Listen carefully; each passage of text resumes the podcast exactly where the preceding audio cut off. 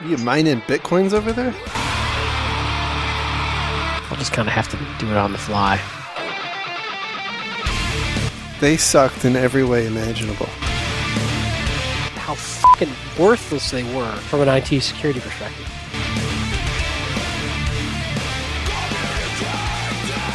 All right, here we go. Today is Tuesday, June 17th, and this is episode 72 of the Defensive Security Podcast. My name is Jerry Bell, and joining me as usual tonight is Mr. Andrew Kalat. Good evening, Jerry. Thank you for having me back yet again. Absolutely. Thank you for being back. And as usual, the thoughts and opinions we express on this podcast are ours and do not represent those of our respective employers. So, if if you have been paying attention, dear listeners, you, you may have noticed that we have a new uh, new logo, and I, I put something up on the website last night that kind of described the process by which this logo came to be, and uh, and you know we wanted to take just a, a couple of seconds to honor all of those fallen employees who gave their lives so that you could have this new logo. It was a pretty hard fought battle. I mean, there was. I never expected such violence over a logo. Those marketing people are brutal. Uh, you know, they were passionate, and, and you got to respect that That's true. at the end of the day. And they died well. They, they really did. Yeah, yeah. They were brave. But from their ashes, we rise. And now we have a cool new logo. That's right. So please enjoy the logo and remember those we lost. So moving on, I, I do not have an update from Bob as uh, Bob did not work on any incidents this week due to being in attendance at the World Cup. Apparently he really likes soccer. Who knew? Huh. So, but we do have quite a spate of stories, and you'll notice a common theme with these stories being breaches. So let's get into it. The first story we have tonight comes from The Consumerist. The title is Domino's hit by hackers demanding ransom for European customer data. And apparently, somehow, some way, some hackers obtained about 600,000 customer records from uh, the Domino's uh, allegedly franchisees, not maybe not Domino's itself, in Belgium and France. And it didn't include any payment information, allegedly, just uh, names, addresses, emails, and apparently uh, pizza preference. So there was really only one thing that surprised me about this story, and that is that there's Domino's in France and Belgium. Well, okay, to me, on a serious note, I like the fact that more companies are publicly saying, I'm not going to give in to your ransom. And I, I wonder, though, and I have no way of statistically knowing this, how many are giving into the ransom and therefore perpetuating the business model. But, you know, I, hey, I, I, I'd be very curious what, you know, the prime minister of Belgium orders on this pizza. Uh, absolutely, absolutely. There's probably some some uh, deep psychology there, but you're on a great point. And there's a there's another story in here later about a, a similar thing with a DDoS attack, and you know it's it's interesting. I think some companies are are tending to come come out of these kinds of attacks or threats of attacks looking relatively good when they're when they're pretty communicative about what's happening and you know show their the you know I guess for lack of a better word being picked on and I think they're garnering some sympathy with the public. No, I think you're absolutely correct. I think that's a great point, and um, you know, it's one that I, I want to talk about a bit in your sort of DDoS or attack plans. Is how are you going to communicate this to your customers? And to you know your tribe, as it were, interested in your custom in your in your company. How you do this can have a huge impact on how you're perceived. Uh, and when we get to a story later uh, about Feedly, we'll uh, we'll talk more about that. Yep, definitely. So our next uh, next story, another another breach. Well, one- oh, go ahead. One thing, Sorry. yeah, just real quick on the Domino's thing. sure. to be continued. We don't know much yet, right? So Good point. we don't know how, we don't know why. We're not just glossing over the details. Um, you know, as information is disclosed, we will bring it to you here. Probably not first, probably not second, but somewhere in the teens, we'll have it. That's right. And it'll be good. Yes. We're, we're all about quality. All right, so now moving on. This story comes from a local news station here in Atlanta, 11alive.com. And the story is about AT&T suffering a breach. And similar to Domino's, we don't actually know exactly how this breach came to be, but what we do know is that there are allegedly a number of employees of a subcontractor or vendor of AT&T who inappropriately accessed AT&T customer records. And there AT&T is not saying how many customer records were, were impacted, but apparently they are in the process of notifying those people that are impacted. The breach uh, apparently happened between April 9th and April 21st, but wasn't detected until May 19th. So, you know, again, kind of interesting timing. And I, I hope, kind of sadistically hope that we get to find out, you know, what, what exactly happened because that's an interesting timeline. You know, uh, obviously something happened that caused them to recognize that there was a breach and not while it was happening. Well, I would like to hope and think that perhaps this was some sort of privileged access monitoring tool and an audit that perhaps captured this information. I don't know that to be true, but it would be an interesting story. That's that's a good point. I mean, it could it could very well have been some kind of an audit that caught it. Uh, I don't I don't know, but uh, apparently the, the data was being accessed for purposes of unlocking phones, so that those phones could be ah resold. secondary market. Yep. Yep. So that's probably how it came back around. Is they were probably investigating how all these phones were getting unlocked because you have to pay for that service with AT and T unless you've had it on their network for like two years or something like that. There is a way you can get a free unlocked phone. Um, but there's a period of time that has to transpire. So I bet that's how they started getting clues about this, that phones were coming up as unlocked. So, but it took almost a month. Yeah. You know, to me, you know, the takeaway lesson there is why didn't they have, you know, clearly this is a trusted employee or a third party contractor in this case who was abusing that trust. And it took them almost a month to catch it. Good they caught it. We don't know how or, how or why yet. Maybe they caught the end result behavior and not actually the uh, abuse of trust. Um, but it is one of those things that how would you watch for that in your organization? How would you alert on that? Because it's you know likely to happen. Yeah, definitely. Definitely. So um, apparently, social security numbers and call records were part of the data that was disclosed. I do have to wonder, you know, were these were these phones stolen, or you know, exactly how did the uh, you know how did it tie out between the phones that were being resold and the customer records that were being accessed? I I have to wonder that, you know, were they were they uh, the actual customers working through this, you know, illicitly through this uh, group, or were they, you know, the, the, the victims of, of theft? And uh, I, we don't have that that information. Yeah, fair enough. Be good So- to know. If Yep. we get it, we'll uh, again we'll share it. Thirteenth. That's right.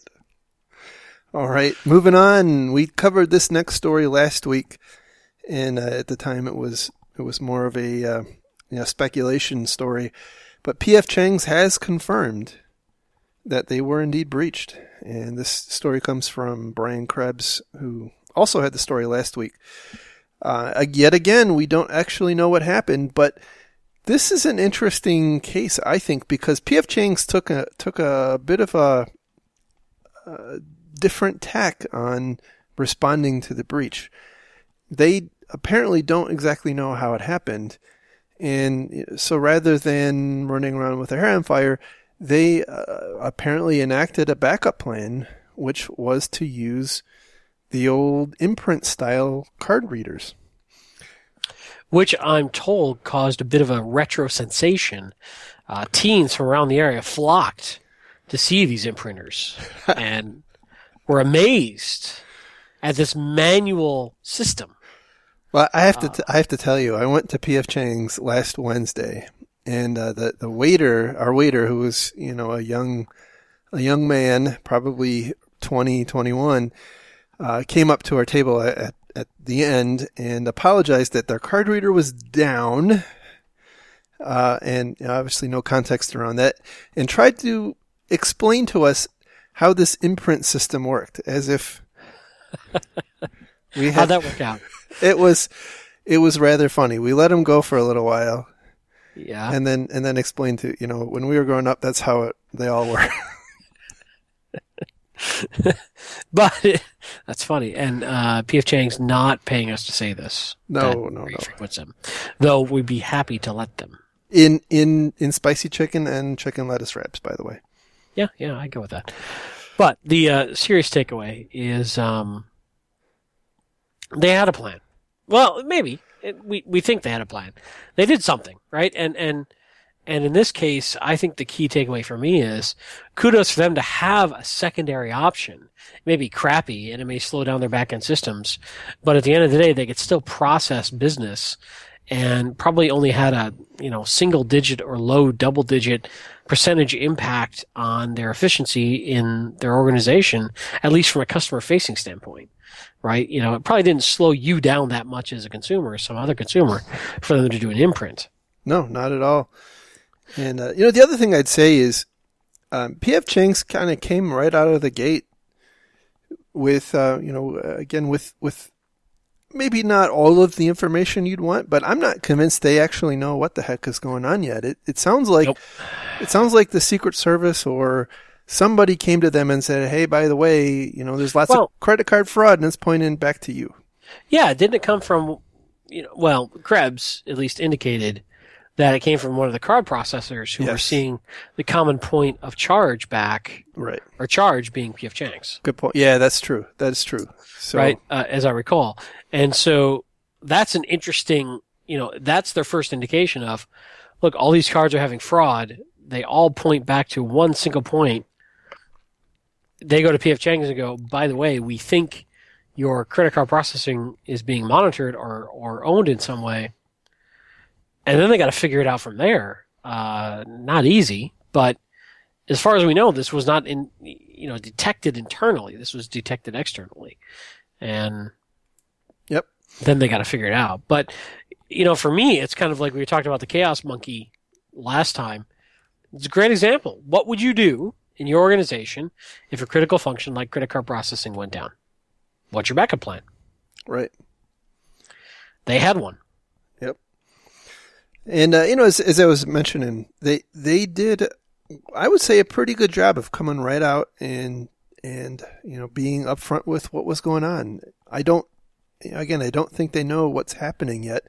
I don't think they know the method behind this, or if they're if they are aware of it, they're not seeing. But you know, I, I think they have been pretty communicative, and, and maybe more so than other breached retailers that have uh, in, in the past. So, you know, kudos on them on a number of fronts.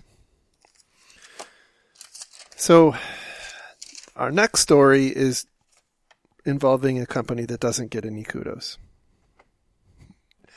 And this this is a story about a big breach that happened back in 2011. Uh, there's there was a company called Strategic Forecasting, and they're still in business affectionately known as Stratfor. Uh, they were breached by uh, a spin-off group of Anonymous called AntiSec. And in fact, there's a number of people who have gone to jail and or been tried. I think Jeremy Hammond, in fact, uh, received 10 years in prison as a result of this. But you know that's that's kind of old news. What is new news? And kind of an interesting and ironic twist in that there was a data leak about a data breach. so Well, don't forget too. HB Gary was all wrapped up in this whole thing and caught a whole bunch of crap, and Oh yeah, it was it was big drama when this initially happened. It Yeah. was big news. absolutely. Uh, def- yeah, definitely. So, um, so so again, the the new news here is that at the time of the breach, Stratfor hired Verizon Enterprise to come in and do their forensics, and Verizon investigated and put together a, a pretty thorough report. And through means that have not been descri- described, that report has recently become public, which is usually not something you'd want to do, and you're about to learn why. so, um, so uh, I guess just to just to kind of recap, in that breach, there were about six, uh, I'm sorry, eight hundred sixty thousand customer records breached, and that included, you know, basically personal details of the customers, which included a lot of government officials, because again, Stratfor is a private intelligence company who works, you know, they're they're a government contractor, and also uh, they had about sixty thousand credit cards stolen uh, in and that resulted in about seven hundred thousand dollars in fraudulent charges. And I remember that because at the time the uh, the attackers actually took those stolen credit cards and started donating money to the Red Cross, and it was a really big flap. And the Red Cross was was uh, was quite upset because they were getting chargebacks, and it was actually costing them money. Um, they weren't they weren't benefiting, so it was uh, it was kind of a mess. Uh, there were um, let's see, there was also about five million internal emails stolen, and that that continues to this day to be a uh, kind of a never-ending source of of new things, new data related to uh, whether it's Edward Snowden's revelations or uh, uh, some of the you know the, the wars in uh, Iraq and Afghanistan and whatnot. Uh, Stratfor said that they have incurred about seven, I'm sorry, three point seven eight million dollars in damages as a result of this. So, getting into the report, it's uh, 66 pages. I'm obviously not going to go through all the painful detail, but I did want to highlight the key findings, which are pretty grim. Starting off, uh, Verizon says that there was no file integrity monitoring in place on the servers that Stratfor used, which isn't all that uncommon when you get into it, but it is, you know, it is something that you should have in place. And again, this report's now three years old, so you know that that's uh, that that's not exactly new advice. The servers only required single factor authentication to get in to log in through SSH and RDP, keeping in mind these systems housed credit cards, which uh, is not in comport. It does not comport with PCI. Uh, they did not limit access by IP address or location, so basically anybody from the internet could log in if you uh, if you had the password. Uh, they had no firewall in place, which is you know another another bit of awesome. There was no network segmentation Well, you know, firewalls are dead. and and risky too. I mean, we we all know that. Uh, there was no logging and no log monitoring. Obviously, if you're not logging, you're not monitoring those logs that you're not logging. Uh, the so that's kind of the the the list of badness. Uh, the initial intrusion apparently happened via a brute force attack by SSH uh, on their SMTP server, and then once once they got on there, it was kind of off to the races. And they, you know, they again they they basically stole everything, including the kitchen sink. They stole the mail spools, uh, they stole data off their file servers. But the interesting thing was that data wasn't taken until six weeks after the initial intrusion. Amazing. So they were poking How around. many how many times have we heard this over and over and over again? Right. This is not a smash and grab. They were uh, they were banging around for a long time. So plenty of opportunity for a well instrumented, well run InfoSec group to have caught them. Yeah. they weren't looking at all. They, you know, as far as I can tell, they they just in, the whole concept of infosec was completely absent at, at this company. And you know, I don't know if that's a common thing or not, but I sure sure hope it isn't. Um, and you know, I, I I have to wonder. I, I I didn't find it in this report, but I had heard anecdotally that that Stratfor had called themselves PCI compliant or had said that they were they had passed the PCI audit. So I I'm trying to find some more information about that. That would be really interesting to me if if indeed that were the case and, and how that how that came to be. But you know, holy cow. We you know we we talk a lot about some of the more complex attacks like that on target and and things like that. But you know, this is this is a whole different whole different ball game. And I think it gives us an opportunity to kind of look at how bad bad can get if you're if you're not keeping your eye on the ball. And and like I said, by the way, to this day, their Stratfor's emails are still being mined. I mean, they people have not gotten through all of them yet, and connections are still being made with these emails. So um, it, it's a it's a, a really horrible situation for them. So yeah, it's it's a rough one. Um, I don't even know where to start. Uh, they made so many basic, common errors here. You know, not common, but just you know, run of the mill. Don't do that. Yeah, just just broken. They were just so broken. The only thing you can say for them is that their internet connection stayed up. yes. Plenty of bandwidth to send the ill-gotten gains out. There, there's really not much else you can say. And you know, Stratfor is kind of a cool company. I mean, they're open source intel. They they really put out some really neat analysis of what's going on geopolitically. Um, it's kind of a shame, but you know, the challenge here, and I think we were talking about this before the show. You can work at a company, a security company that's known for high end infosec offerings. That doesn't mean that your internal IT is any good. That's a good point. You know, it's the cobbler's shoes having no son, you know, son having no shoes kind of thing. Uh, you really do have to realize that a customer facing for profit organization is completely different with a whole different mindset, a whole different motivation, and a whole different reward system than someone who's trying to do internal IT operations. Yep. Yep. And in my mind, those two should not mix. Mind you, I, I that's fighting words for a lot of people. You know? well, I, I, mean, I think we, we've we've lived through it. We've seen what it what it looks like. So yeah, it's unless you've been there, it's difficult. And I'm sure not everyone is like that, right? But right, some of them are.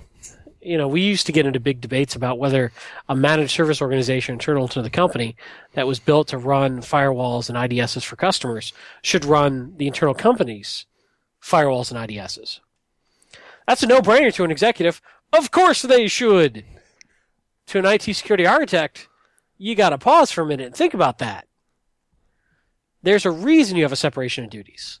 There's a reason you have different folks in different roles doing different things. They're different goals or different mindsets. They're different agendas. Yep. And there's different trust. That's right. So, anyway, before I get too far down that rant, it's, you know, I'm not cutting Stratfor any, any slack, but whenever I hear about, you know, a security company, these guys are tangential to computer security, but they are still sort of a, you know, a security company in their own respect. Having poor IT, it just, it's something that always strikes me as things I've seen before about the, the, you can't just ignore this stuff because you've got guys who, who can do it. They're out trying to make money. That's right. You know? Your internal stuff is always going to come last. Yeah, and I, I suspect there's also, uh, you know, a, a comfort level, an implicit understand or feeling that you understand the threat, and that because because you are who you are and you know who you know, that you're not going to get, you know, it's not going to happen to you, and you just become complacent. And this this happens. I mean, this, it's not that different than the sysadmin, you know, browsing around on uh, you know on his laptop while he's logged in as domain administrator and getting compromised. And you know it's it's the same kind of of mentality. You know it can't happen to me. I'm i'm, I'm better than that. So anyhow uh, you know obviously we have no clue what the heck happened to precipitate how Stratfor ended up as they as they did uh, but you know it's and that is the kind of cutting edge commentary and insight you get only here on the Defensive Security Podcast that we have no clue. We got we got no clue. Uh, says the security cat. Yeah, Caesar the security cat made a guest appearance there. All right, so moving on. Our next story comes from TechCrunch, and this is the story about Feedly. So the title is Feedly, Evernote, and others become latest victims of DDoS attacks. And um, you know, last week there was a number of pretty significant attacks. So it started off with with uh, Evernote, and Evernote was down for a couple of hours, and then they came back up and essentially stayed up, and and that was that. They made a I think a single tweet about it, and uh, you know we're back up and running. Whereas Feedly Feedly started getting DDoSed and started coming out publicly saying, "Hey, we're uh, you know we're we're being threatened, we're being extorted. There, these attackers are asking for a ransom for us to to uh, to not be DDoSed. Just wanted to let you know."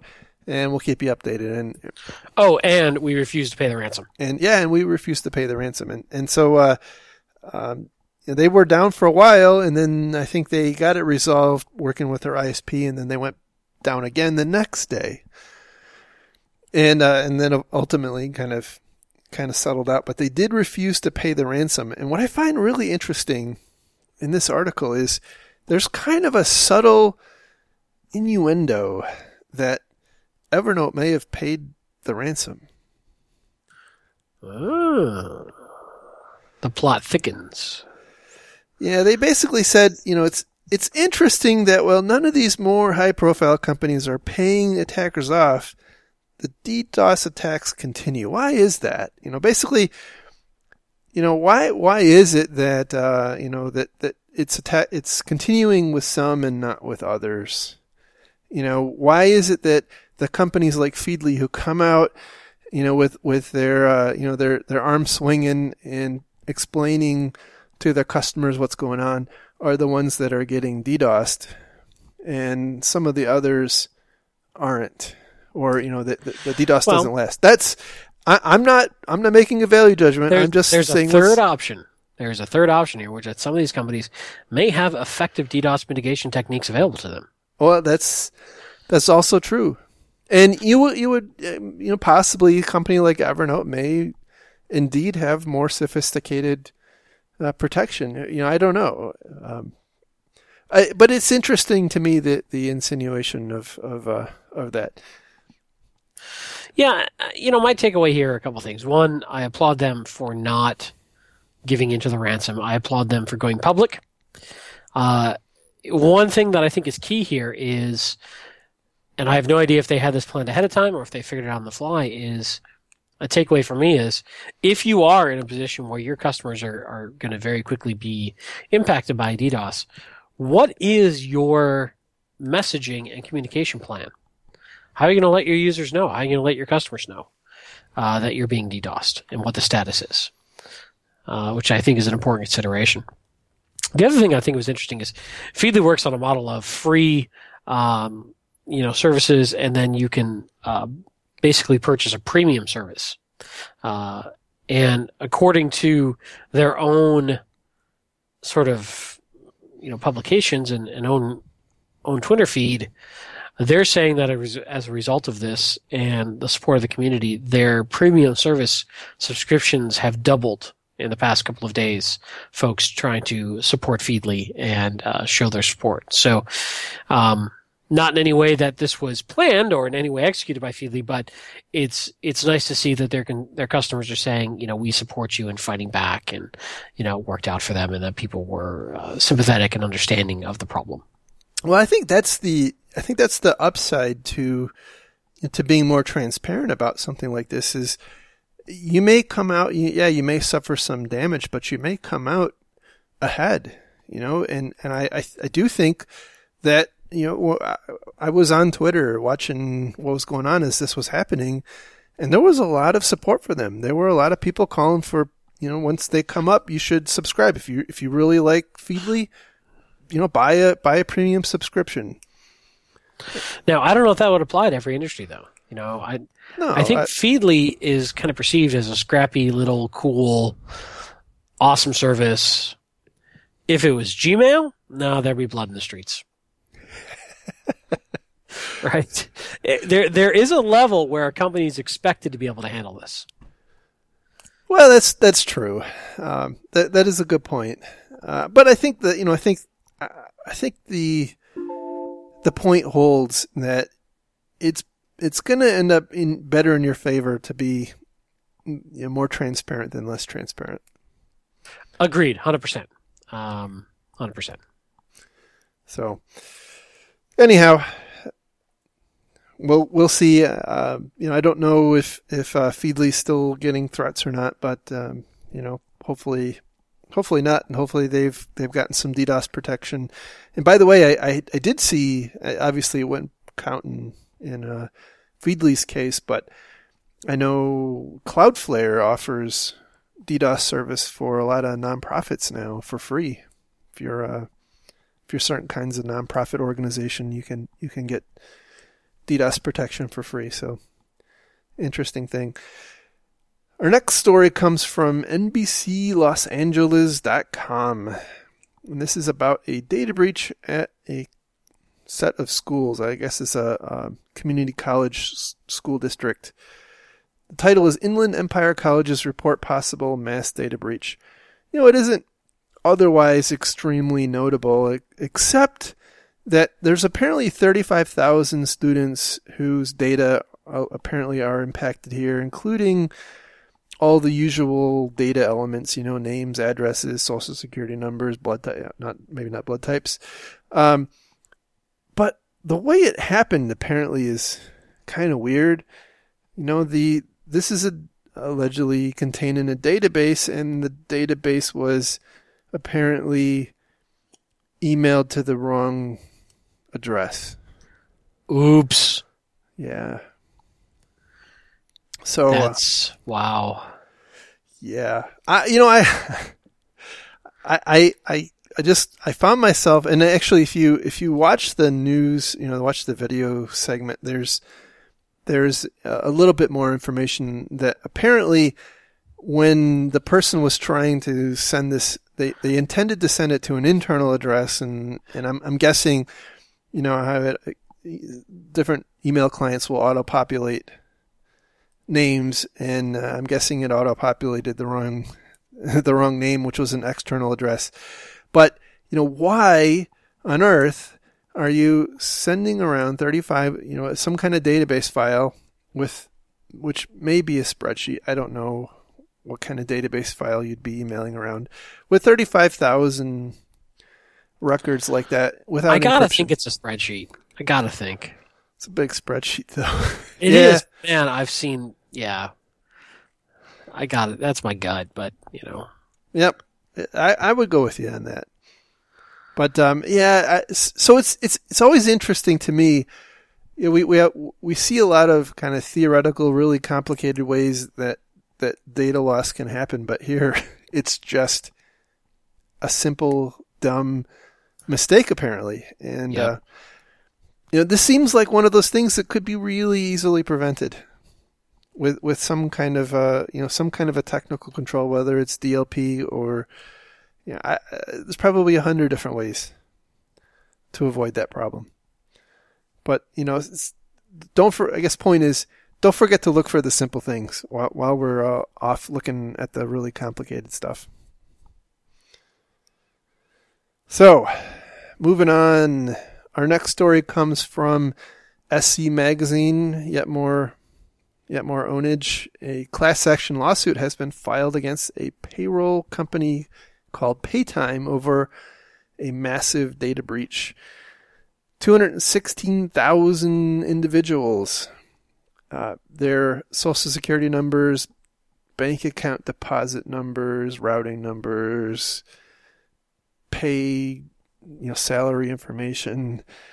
You know all the all the fun stuff you you could possibly imagine for really wrecking someone's life uh, were were stolen when someone apparently broke into this payroll company's uh, client support system, or they call it their client service center system, which I assume is their you know their call center application. You know, probably they have. I'm envisioning a, uh, although I don't know for sure.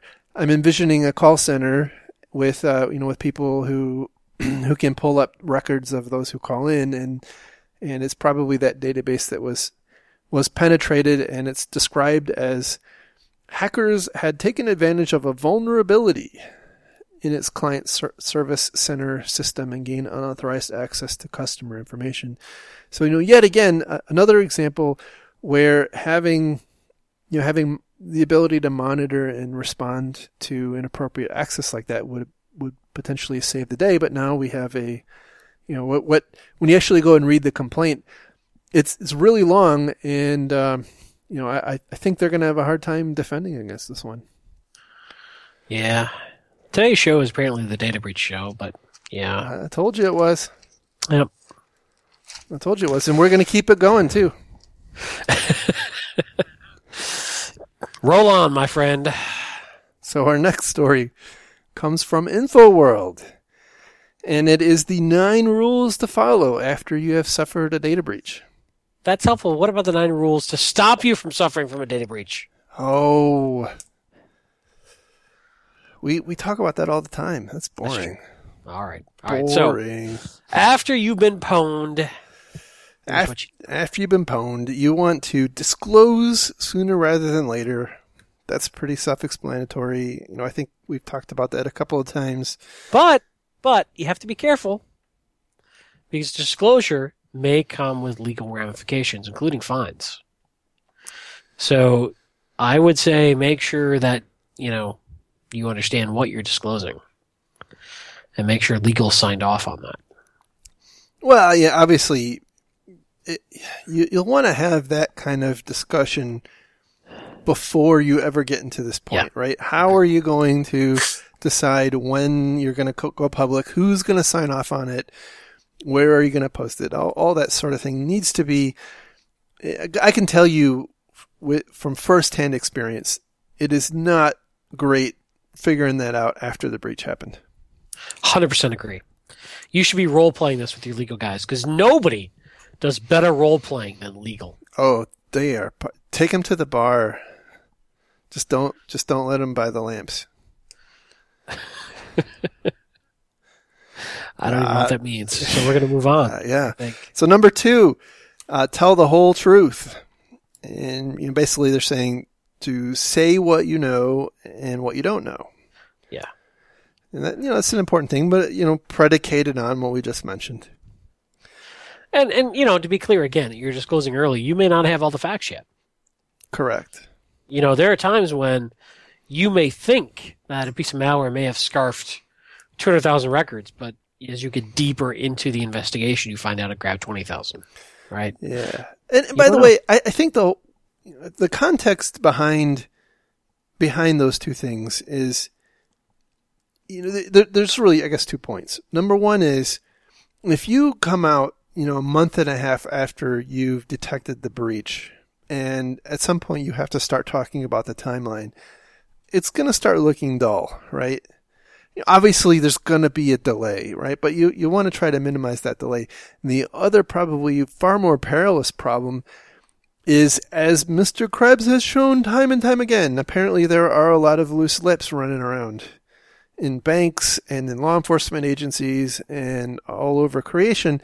And so you may think that whatever's happened to you is, you know, within your walls, but there, there's really no good guarantee that that's actually the case, and somebody isn't talking to a reporter, and you know you'll be you'll be answering phone calls in the morning without having a chance to to put your spin on the message. So Yep. that's that's the uh, I think that's the downside to to unnaturally delaying this. So number three is get your crypto state. Sorry, get your crypto straight. And we have seen this over and over and over again. You know, basically, it, it most often has to do with passwords because we've had just a continual circus of password databases being stolen. And every time it does, some PR or marketing or, or you know, executive person comes out and tries to explain what was stolen. And inevitably, they seem to just totally screw the pooch on how they characterize the, the encryption. You know, they, they either describe it as hashing and it's actually encrypted, or it's they describe it as as ha- as uh, encrypted and it's actually hashed.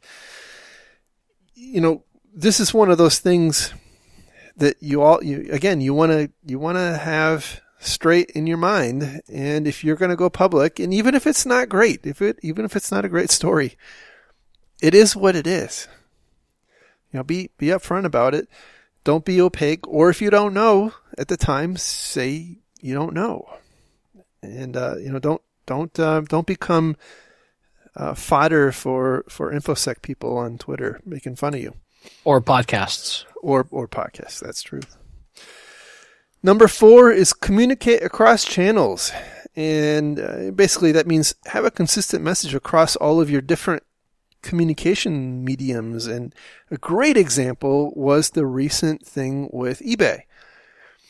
And so, you know, eBay was on the one hand having press releases and talking to the media about what had, had happened, but at the same time, if you go to their website, there was no indication that anything had happened.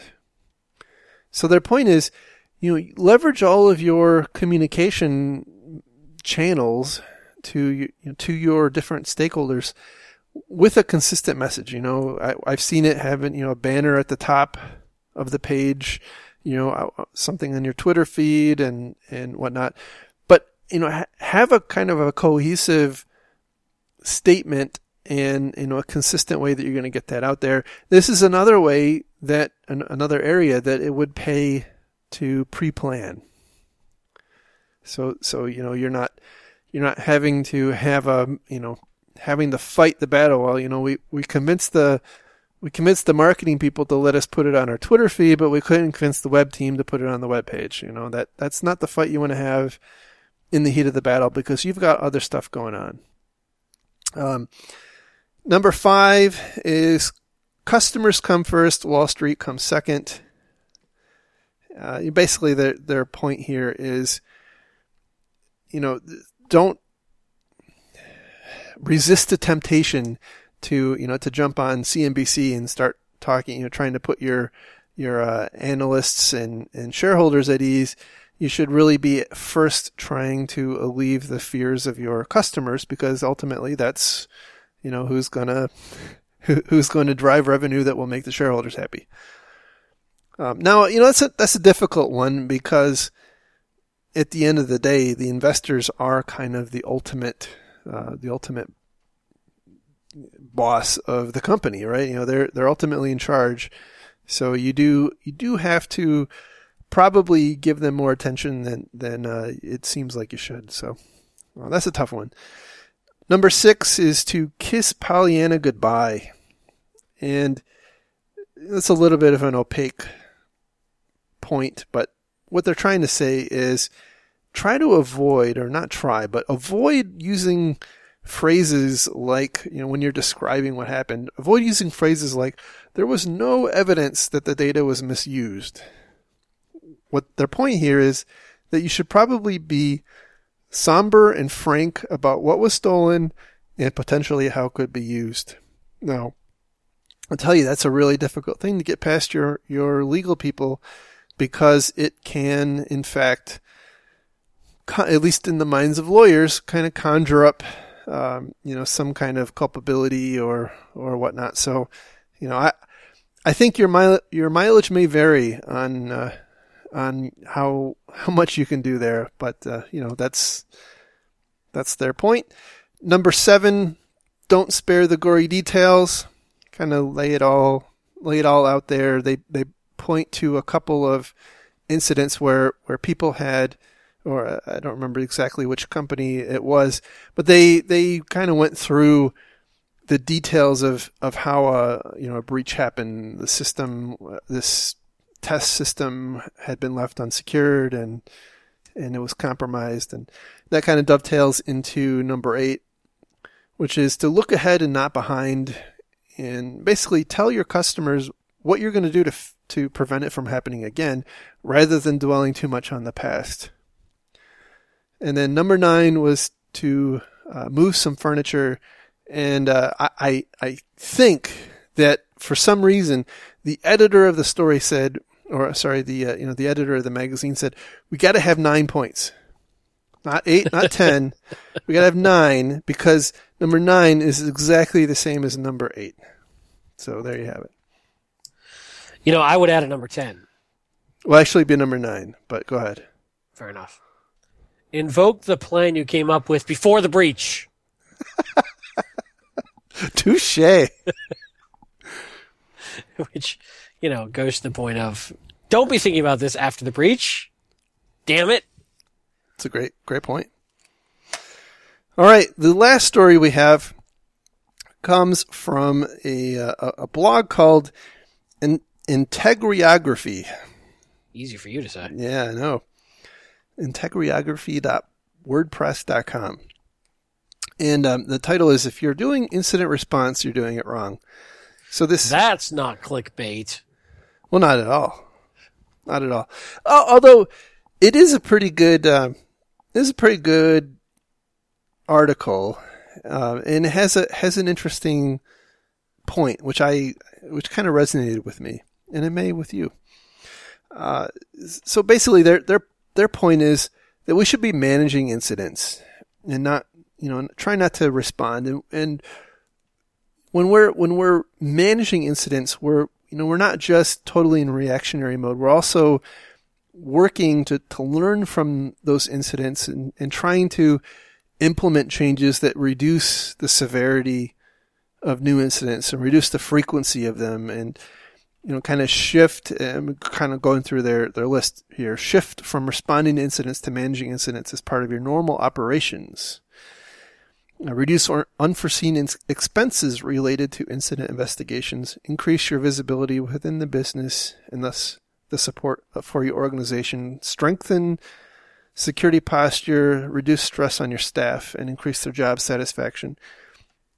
And, you know, essentially what, what they the author of this article points out is that there's a lot of you know, uh, kind of real world crisis management or emergency management that happens out there. You know, whether it's the fire department or EMS or whatever, and you know they they make the point that you know when there's a house fire and the fire truck rolls up and all the uh, all the firefighters jump off the, the truck, they don't run around in chaos. They they know what they know exactly what they're going to do.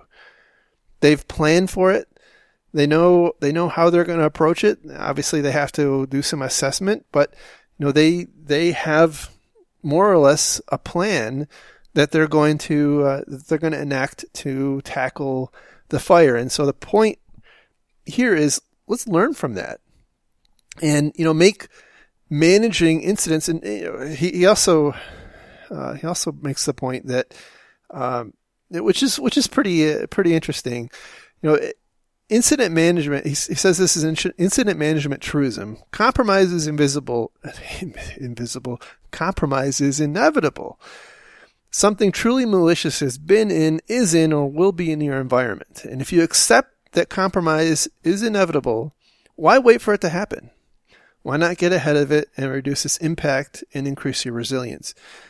And, you know, essentially, try to operationalize this so it is, you know, it is not a crisis each time it happens. You, you know, you can, you can deal with it. Now, the, the contra to that is, boy, we should be working really hard or we don't have to do that. But I do think it is a good point that, you know, we need to, we need to get our people who are responding and managing these incidents to a point where, you know, they, they have, a much higher level of competence in, in executing the response.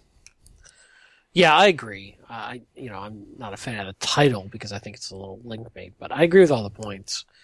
You know, the only thing that I would say is to get good at something like this, to take the chaos and take the, the stress out of it, you've got to have a lot of repetition. Mm-hmm. Um, and you need to have staff, you need to have funding to be able to support this sort of thing. So, you know, but it, I think anybody who's been on this side of the fence would agree. It shouldn't be the stressed out, panicked um, crisis when this stuff occurs. We know what's going to happen. And it's something we've, you know, we've danced around this topic a lot and saying, have a plan beforehand, play it out. You know, it all comes, he sums it up really nicely in this, that, you know, you, you should be in a mode that this is normal operation. This is, this is going to happen every day. You know, like an emergency room, someone's going to show up in, in a, in a bad, bad state and those doctors and nurses don't panic. Right. And you know what? You do a much better job when you don't panic. Exactly right.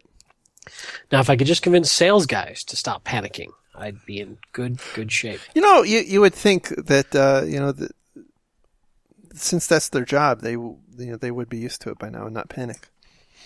But Ah, uh, yeah, no, I think that that they uh, derive their uh, self worth through overreaction. oh, the, in, the the the whacked out incentives come into play again. If they don't show a sense of overwhelming urgency, they'll lose the trust of their customer. So they perceive. Got it. Yeah, I can understand that. Yeah. Anyhow, that is the show for this evening. So I appreciate everyone's time again. Uh, it's always great talking with everyone.